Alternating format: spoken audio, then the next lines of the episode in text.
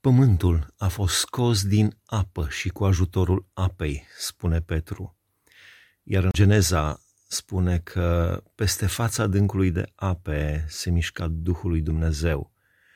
Spune, pământul era pustiu și gol, peste fața adâncului de ape era întuneric și Duhul lui Dumnezeu se mișca pe deasupra apelor. Pământul a fost scos din apă. Deci, într-un fel, pământul a trecut de la întuneric la lumină prin apă. Apele s-au strâns grămadă la porunca lui Dumnezeu și s-a arătat pământul. Noe la fel a trecut din moarte la viață prin apă, din lumea veche, din lumea care era grozav de păcătoasă înaintea lui Dumnezeu.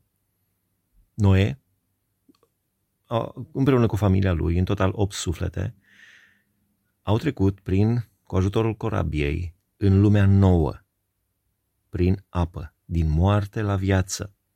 Poporul Israel, când a ieșit din Egipt, a trecut prin apă, prin Marea Roșie, pe care au străbătut-o ca pe uscat. Stăteau apele de o parte și de alta ca niște ziduri și au trecut pe fundul mării ca pe uscat.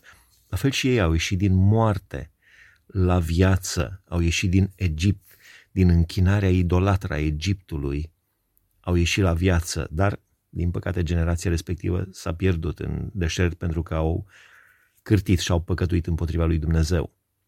Dar ideea este aceeași, au ieșit din Egipt prin apă la viață. S-a pierdut generația aceea, au venit copiilor care tot prin apă au trecut, au trecut din moarte, din pustiu, din învârtirea, s-au învârtit 40 de ani până a pierit toată generația aceea, s-a învârtit în pustie. Deci copiilor, tot prin apă, s-a despicat Iordanul în două. Apele din jos au scurs și apele din sus au făcut zid ca să poată trece tot poporul. Deci, din nou, au trecut din moarte la viață, din deșert, din învârtirea iurea, prin deșert timp de 40 de ani, oare și cum a fost oare când mai era doar un singur om, o singură persoană din generația care trebuia să moară și toți se învârteau aiurea în deșert așteptând să moară și acel ultim ca să poată intra în țara promisă. Dar, asta e o altă idee. Deci au trecut din nou din deșert în Canaan, prin apă, prin Iordan, din moarte la viață.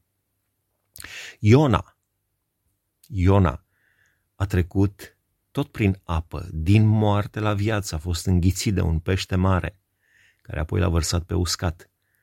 Prin apă, din moarte la viață. Și apoi vine, nu știu, poate mai sunt și alte exemple în Biblie, poate îți vin în minte alte exemple de trecere prin apă, de la moarte la viață. Și apoi vine finalul.